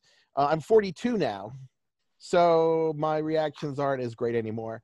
Uh, I have to be like if I'm playing Call of Duty, and I see the glint of another sniper, and I'm playing sniper, I'm going to lose that you know that one-on-one battle. Uh, I had to be a little more clever. I can't just you know try to out snipe the guy because I'm not going to, because my ref- my reflexes have slowed down. And it's the same with MLB the Show. I I could have rocked every fastball in Baseball Stars and RBI Baseball uh, in the late '80s. Uh, bases loaded. I could I could have I could have hit the crap out of the ball in those. But here I I fall behind a good fastball. My my recognition skills are not quick enough. Uh, so I, I I do not really play it online. Well, hey, lucky for us, we're still in our early 20s, so we have plenty of reaction time left for us. Yes. yes. Yeah, the, the alcohol the, the the alcohol will slow you down over time. Oh no! Don't tell us that. because you know when I uh, when I was when I was in college, uh, it was when GoldenEye had come out Okay. uh, for the N64, and we used to uh, my friends and I we used to spend whole weekends, uh, get like like like four or five cases of beer, uh, a lot of let's just say uh, smoking substance. And we used to play just GoldenEye for 40, like 48 hours straight with very little sleep and, and gamble on it and all sorts of things. That, that was fun. All right, now back to the MLB the Show talk because we have a proposition for you, and we've been kind of building this up a little bit as the podcasts have gone on. Um, it's something that is unique to me and Kenny that we have started out doing, and we think that if we got enough people to do it, it could be a really fun challenge. Now, Okay. are you a franchise guy on the show? Or are you like more road to the show? What do you What do you? Typically I do? like to, I like to play pictures on Road to the Show. Okay. Um, well, we like to play a franchise. And what we typically do is since we have a lot of time on our hands, especially right now, um, what we have kind of, you know, installed is this challenge that we do where you take every team and you download the exact same roster and you try to win the World Series with every team as fast as possible. Then once you've completed a World Series, you've won a World Series with all 30 teams, you take the average of the year that of the year that you won it, divided by 30 and see who won the World Series on average the quickest. Wow, that's a lot of work. A lot of work and it takes some dedication. A lot, a lot, a lot of work. have you guys done the Mar? Have you guys made the Marlins win the world? Well, actually, that's not even the hardest one. Uh, Baltimore, without Baltimore. question, and Detroit. But and Detroit is actually a little bit better than Baltimore. Are are you using it, it? It might depend on what roster set you're starting with. Yeah, Uh, and because so it's- when we you had just- the, yeah. I'm sorry. When you have Oh, the yeah, deep you're good. roster sets, then you probably get a better batch of Tigers pictures. I don't think anything can save you as an Orioles. Uh, no, Orioles are a lost cause. because I mean, No, yeah, no- we use uh, yeah, we use riding rosters. I, those guys are awesome. I don't know if you ever use their yeah, I do use them as my base. Uh, Yes. but you get Mize and Manning and yeah, and, yep. and, and uh, uh, Skubal. Skubal. Yeah. and that's why we like using that and uh we did one earlier in the year um with like you know when the first riding rosters came out and after the draft happened and riding rosters released their draft vault we uh we took that one and that's what we're doing our next one with Yeah, uh, for our uh, MLB the show, it's the riding roster. Okay. Mhm. So so the players are are graded based on that, and and the computer uh, general managers are making moves based on that. Yeah, that's kind of, and that's what we have to do. Is it is interesting because some I and here's the only way we do it is eventually. You, I think you, we give you six years. We each get six years to try and win it. If you don't win in six years, you automatically take a 20-30, which is detrimental to your. so you don't have to, so you don't have to play forever until No. you get one. No, no, and that um, with Seattle, I had to give up. and that's where i'm about with is colorado right now i'm in 2023 with colorado right now i believe or 2022 i just cannot win i i got everyone i need and i just cannot win Uh, I mean, I, I would imagine the Rockies aren't as hard as some other teams. I mean, you do get to start with with a couple players. Plus, you don't have to beat Jeff Bridich, which is a big plus. yeah, Jeff Bridges isn't in the equation. that is very true Um, all right, I got one more question for you, Dan, before we let you go. Um, aside from MLB the show talk, which we typically like to do. Um, with the 60 game schedule pretty much mandated now, and uh, Jeff Passan just let us all know that the players have agreed upon it. We're still waiting on you know the, the official announcement, but it seems like we're gonna have a done deal. With the 60 game schedule, it seems that there's a lot of different things that could happen. Um, you know, the variation is ex- between what is what is really good and what is really bad is very large. What is something that you could see happen? You you have a hot take, a crazy prediction. Um, it's out there that could happen that would shock people. Well, I think we're going to see one of the mediocre teams that, that really need a lot of help uh, to to make uh, the playoffs under like you know 162 games. I think you'll start to see some of these guys actually you know win a division. Someone like the Rangers or the Angels or not so much the Jays because the Yankees are probably too tough. Uh, but even even the Marlins, I think, could make a serious divisional Or maybe run. the Chicago White Sox. or the White. Sox. But see, I Yeah, wouldn't, be, I wouldn't be quite as shocked about the White Sox. Oh, really? No, I mean I get I, I did uh projections for 50 games and I had them with a an above 50% chance of making the playoffs under a 50 game schedule. Well, so I'm not sure I'd call that super shocking. Uh I, I I think it's I would be quite as shocked if the White Sox make the playoffs as as say the Rangers who I think are just considerably weaker or the Marlins who I think they've papered some of their offensive issues but I don't think it'll be enough. Uh, but it, it, it, it it's nice because you know in a 60 game season uh, I mean, a lot can happen. Uh, ZiPS projected the Orioles to have like a one percent chance at the playoffs in a sixty-game season, which of course feels preposterous. But we've seen weirder things happen. Uh, baseball is weird, and when you give sixty games, things are weird because think of all those times where a, a lousy team's gone on a run and they only need then the season would be over. I the example I usually bring up is the uh, 2014 Brewers, I believe, uh, where they got off to that huge hot start and spent the entire year losing that spot. Uh, but they don't have an entire year to lose the spot this time. So a team like that that just has a good two weeks could literally, you know, become see their playoff odds go from you know five percent to fifty percent, like just by having like you know say like a, a thirteen and four start or something.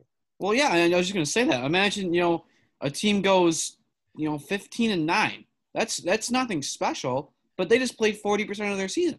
Yeah, there's there's there's no such thing as a hot start because the whole season's a hot, is a start. It's it's a sprint. Yeah, it's It's absolutely it's, a sprint. It's, it's a very unusual thing, uh, and I think that that I'd be a little annoyed if I was one of the teams that invested heavily uh, in in in the 2020 roster because the quality of the players is a lot less important now than it was if we had 162 games. Uh, the advantage of having Mookie Betts is a lot less now. Uh, now I'm Mhm. glad we're getting a season because one, you like to have a season, and two, it would just it would just feel cosmically unfair if the Red Sox were the big winners by trading Mookie Betts. Yeah. It's, And- it's yeah. like how can this be? There has to be some karmic retribution for that in the universe. They should have to watch Mookie Betts play in the World Series this year. I, I think what they should have is next Mookie Betts doesn't have a team next year. He would just be on whatever team is playing the Red Sox. that would be that would actually be really interesting. I, I, I, would, like, to that. see that. I would like to see that too. Um, And the, and the league can pay. The league can pay him fifty million dollars just to be, you know, like a one year fifty million dollar contract. He just plays the Red Sox, then he hits free agency after a normal year and, and probably gets more money. I think every team in Major League Baseball would be okay with that, except for if you were on a team that wasn't going to play the Red Sox, and you you would get to be on, you know, get the benefit of that. But um, me and Josh Nelson last week on our show, we were talking, and you said that you had spoken to Josh Nelson, so I bring this up now. Yeah, we were playing Call of Duty too. Uh, Oh, he, he about rode in that? my, he rode in my SUV as I ran over people. That was a lot of fun. Perfect. because you see, they have a new mode in Call of Duty uh, called I think Warzone Rumble, and it's all snipers and people driving around in vehicles trying to run over the snipers. uh, And when you run over someone in Call of Duty, uh, I don't know if if, you, if you've ever played the '90s Madden games, yeah. uh, but when players were injured in Madden, the ambulance would drive on the field to Yeah. to the player. And the ambulance would drive over who was ever on the field, including the person lying on the field. Uh, the NFL actually made EA remove that. Uh, I guess they didn't want people to get the idea that they have ambulances driving on the field to, to run over people. Uh, but that, but Call of Duty, when you run over people, it's pretty satisfying. It makes a makes a squish sound, and it saves you from doing that in real life, which is really bad. Uh, Hmm. So yeah, we were we were, I was playing with with Josh Nelson. Uh, uh, we were Josh and I were playing Call of Duty. See, everything comes together that we've Yeah. talked about in a one It's big convenient full, circle. absolutely full circle. We we start with Josh on Wednesday, and somehow we've come full circle with you on this Tuesday that will air tomorrow on Wednesday. So in a week, we've come full circle. How about that? yeah, it, it's good to have things come around and circle that quickly. Um, but back to Josh, we had spoken about how we both think that the team that we could see winning the World Series this year is none other than the Tampa Bay Rays. They Now, where very well could. that? And the, and the thing is, uh, they're kind of a team that is built for a short sprint if they can keep their pitching healthy because uh, they do have you know some really high end pitchers at the top of their rotation. Uh, presumably, if if Blake Snell will, will play for less than Yeah. salary. Uh, Good point. Uh, but I, I I do like the Rays, and and it works out better for them because the truth is the Rays don't really make a lot of money from their fans. No. Uh, like like people say, like baseball can't exist without fans. The Marlins haven't had fans for you know 15 years, and Loria Jeff Loria made a billion dollars on this sale. So it's hard the state say. of Florida does it every year. yeah, it, it's like yeah, I mean, he, he made like hundred million a year in team value, so it's hard to say that that baseball can't exist without fans. Yeah, Uh, absolutely. And now the Rays only had to beat the Yankees, you know, for 60 games, not 162, and that's you know not easy, especially because the Yankees get some of their guys back. But it's it's a lot easier to do over 60 than 162. And the craziest thing is, we talk about how dominant that Lan- that Yankees lineup is going to be. That Rays lineup is going to be extremely deep as well. Yeah, they they do have excellent depth. As they're they're see they're a very competent cheap team, and so that they they have they've usually had a lot of you know interesting parts. Very much, yes, absolutely. Well, Dan, we cannot thank you enough for coming on with us and uh, you know talking with us for a little bit. We uh, thoroughly enjoyed it, and we would absolutely love to have you back another time. Absolutely, thanks for having me on, guys. No problem. And uh, yeah, hopefully, thanks for coming. hopefully, pretty soon we have some real baseball to talk about, and uh, we can bring you back on to talk about real baseball. but all right, thank you, Dan. Thank you. Yep. All right, guys, those were our interviews with both Ben Clemens and Dan Szymborski. Uh, those are both brought to you by Anchor. Um, those were awesome, and we had a great time talking with both of them. And uh, we would absolutely love to have them both back on here uh, when we have some real baseball. But until then, we have a new segment for you guys today, and it's called Bad Contracts. Ba-bum. Um, so we, me and Kenny both have a bad contract from around the league that um, I would say we're gonna we're gonna make sure it's a little more low key than uh, your typical bad contract. Like we're not gonna be doing the Chris Davis contract in Baltimore, um, or Tyler or uh, Chatwood from Cubs. Uh, but something We're not going to be more- doing no Miguel Cabrera or uh, Jordan Zimmermann. Pujols. So- yeah, we're gonna. We're Ours gonna, are a stay, little we're gonna keep these pretty low key. And Yeah. then of mine's a little bit less low key, it's still low key because dude doesn't even play in the major leagues. So, I'll, Kenny, I, I think you'll be able to get this one. It's probably one of the more Alright. famous bad contracts in the, in the recent history. Um, but Sports Illustrated did a good piece on this guy, and he was signed from Cuba on a and a half million dollar deal, which broke the record for the largest international signing of all time when he signed it in 2014. This is this is one I already know who this is. You know what team? Boston Red Sox. You are absolutely all right. Let me finish because you already got it. yep, Um, yep. And he signed, breaking the record for the largest international contract of all time. Came over, um, has accumulated .115 uh, service time, which is a tenth of a season. So it means he's played around 16, 18 games in his major league career. Um, eventually, he was sent down, and he was removed from the 40-man roster. And the way the Major League Baseball tax worked was that if you weren't on the 40-man roster, you didn't count against your team's luxury tax. And the Red Sox have insisted on not bringing this player up, even though he's been unbelievable at AAA Pawtucket. Or actually, I think it's Rhode. I don't know. Actually, I don't remember. What's you know what I think it's AAA? Pawtucket. Is it Pawtucket? I think it's Pawtucket. Yeah. Um, but he's been fantastic there. But he won't ever get a chance to be on the big league roster until his contract is up because he would cost them against their luxury tax.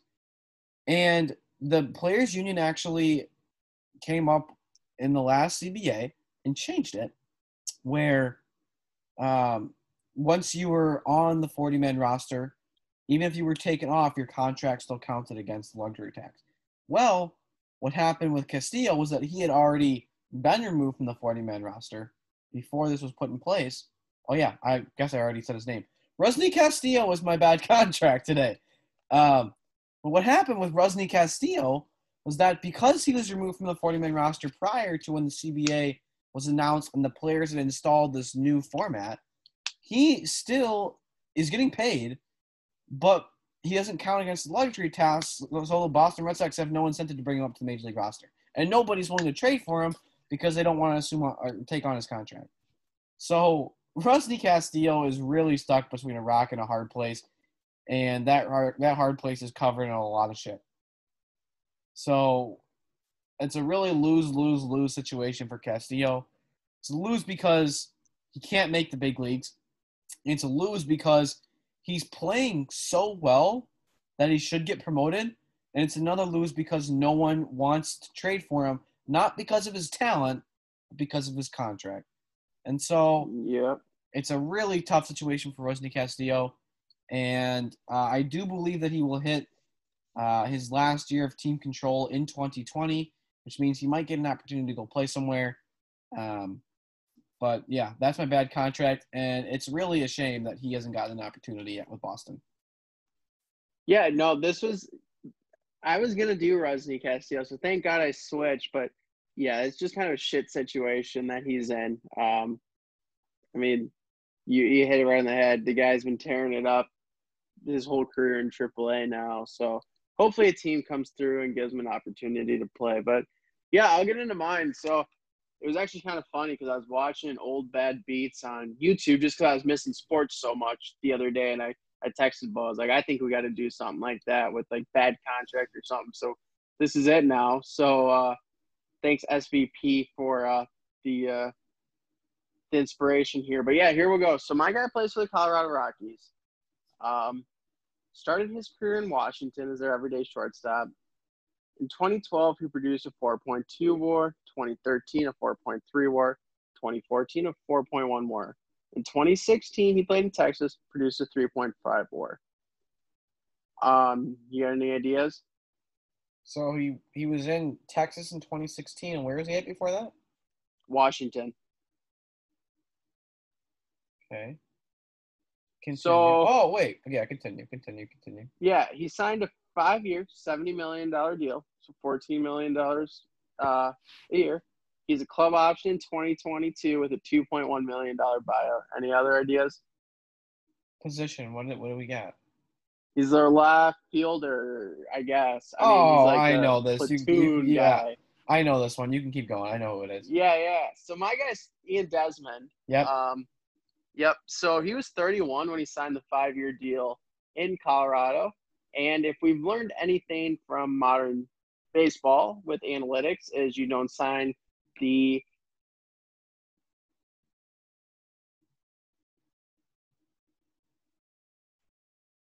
you know Colorado does stupid shit all the time.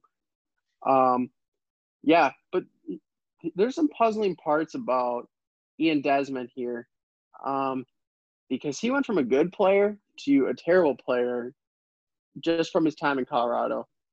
But his advanced stats have all increased um, year to year. Um, so his hard hit percentage um, have seen all time highs in Colorado. Uh, don't know how much of a factor you know the Colorado air plays into it.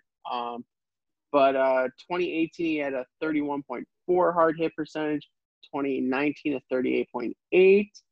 Um, you know his line drive percentage has been all time highs. Uh, ground ball percentage was all career low. Um, his clutch rating has doubled um, since his time in Washington. Um, I, just his, I mean, his bat pip has increased. His uh, weighted run created plus is about the only thing that's been decreasing every year.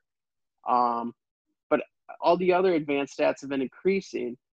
But I'm I'm I'm looking at the guy and I'm like, so how is he producing um, a negative 0.8 WAR in 2017, a negative 0.6 WAR in 2018, and a negative 0.3 WAR in 2019? And his home run numbers have increased. He had 22 last year and 20 the year before that. Um, but this guy's a liability in the outfield. So his defense does not help him at all. Um, you know, he was he probably he's a shortstop. Uh, but when Colorado has Trevor Story as a superstar shortstop, they got to find a different position for him. Um, you know, at first they were talking, what if we move him to second base? Um, but that didn't work out because at the time, I don't remember who they had at second base, but they had, oh, DJ LeMahieu was their second baseman when he signed there. Yeah. Um, first base wasn't really an option there either. I don't. I do not remember who their first baseman was at the time. But then you got Nolan Arenado at third base. So there's no spot to put him in the infield. And at the time, you had Charlie Blackmon in the outfield. Um, so the only other spot was to put him in the outfield. But the guy doesn't have an arm. Uh, his arm rating is a negative three, and his outfield range rating is a negative one. So this guy's a platoon guy at best because now you got a Colorado outfield that has Dahl, Blackmon, and uh,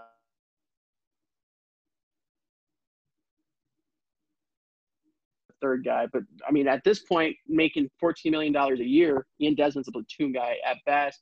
Will probably be the DH for um, the Rockies this year now with the universal DH. But uh, you're not trying to pay a guy $14 million a year to be a platoon guy in a normal year.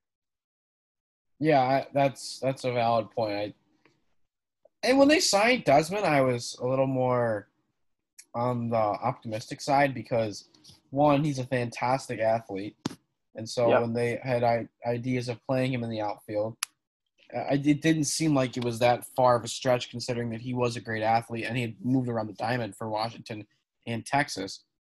Um, but I think the biggest thing why his value is so down is because one, for park adjustment, he isn't producing the way he should in Colorado. No, no. And so that's partially why he's down. But no, I, I think Desmond uh, Desmond's a good play here with, with bad contract. And he was 31 when he signed the deal too to go to Colorado, so he was already aging. Uh, yeah, it's that was it was an interesting one though. To he was one of the three guys I was looking at for this week, but yeah, that was not a good sign by because he, I mean, he really hasn't produced at all since coming to Colorado. Yeah. Um, but before we finish off, I've just kind of, you know, been scrolling the Twitterverse here and getting some more news before we leave. Um, it sounds like Major League Baseball has the authority to relocate some teams that might be in uh, areas that are experiencing uh, uptick in coronavirus cases. Um, that would include teams like the Astros and Rangers, um, teams like the Arizona Diamondbacks, and most specifically, teams like the Marlins and the Rays. Um, we don't know about a neutral site yet, but it does sound like if Commissioner Manfred wants to, he could move some of those teams uh, to neutral sites. I mean, we've seen 5,000 cases in the state of Texas just today. Um, the governor of Texas said that there's no reason to leave your homes at all. So we actually very well could see the Astros and Rangers being relocated somewhere else, and most certainly Florida because they're very much struggling. Uh, also, I was scrolling through Twitter as well about five minutes ago, and the Blue Jays have also concerns about being able to play in Canada. Um, the MLB has now submitted paperwork to Canada to figure it out, but it sounds like the Blue Jays might be looking for a new home as well, due to, um, you know, if they're playing in Toronto, you know, you got teams flying across the border into a different country. So they're a team that might be getting moved as well. Going on to this, uh, NFL today, um, they talked. They said that they're going to leave it up to the stadiums if they want to bring in fans. Do you think that's something uh, baseball should consider doing as well? Like, hey, Uh, if you're in a state where you have super low COVID rate, you know, rates right now, you can go with what your state's saying. Uh, well, state of Illinois just announced that we they both the White Sox and Cubs will be allowed to hold capacities of twenty percent at their stadiums. Which you know the joke coming out of that was, oh well, guaranteed rate stadium, guaranteed rate stadium only filled up twenty percent anyway. So, but um, good job, guys. Um, but yeah, it sounds like Illinois is gonna have twenty percent capacity at both Wrigley and guaranteed rate. So that seems like And it's gonna happen. you know, Milwaukee, we are one of the lowest, or Wisconsin, you know, with Milwaukee being in Wisconsin, um, we have one of the lowest COVID rates in the country right now. Hey, can we go back state. to that? We can we go back to that. Our Milwaukee is confirmed in Wisconsin. Yeah. Okay. So- who has one of the lowest COVID rates in the country right now. Specifically, Milwaukee uh, of Wisconsin. Yeah, yeah, you know, um, they. Uh, I'll be interesting to see what they'll do if they'll let the Brewers have fans. Because if the Brewers are allowed fans, you can bet your ass I'll be at those games. But that might help those. Will that benefit the teams that are allowing fans? And how does the the MLB respond to that? Because there's going to be teams that can't have fans, but then you're going to have teams like the Cubs and the White Sox, whose governor's already said, yes, you guys can have 20%. Does the MLB say, no, we're not having fans? Does that put you at an unfair advantage to the other teams? I don't know. I think that's up to Commissioner Manfred. All I do know is that the Tampa Ray, Tampa Bay Rays, who are your, you know, going to be 2020 World Series champions, uh, they won Twitter today. I don't know if you saw what they put out there. Um, No, I didn't. but the uh, the classic Jordan memo that he sent when he decided he was returning, you know, Yep. Tampa Bay Rays released a statement. It says for immediate release, St. Petersburg, Florida. The following statement was released today by the Tampa Bay Rays to Major League Baseball and its, and its fellow clubs in response to the 2020 baseball season. And then in quotations, we're back. so they made a copy of the Jordan. Go Rays.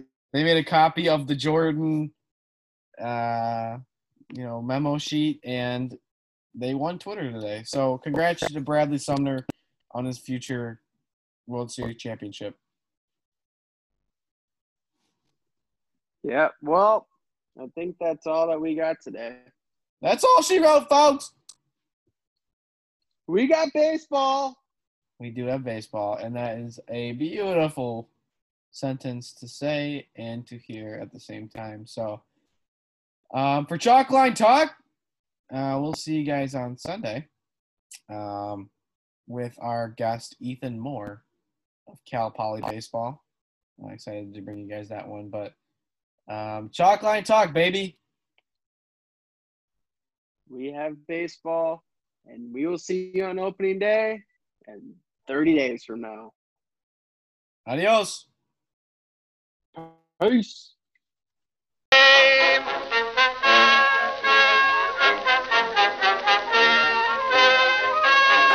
We will see you tomorrow night. Wow. You can't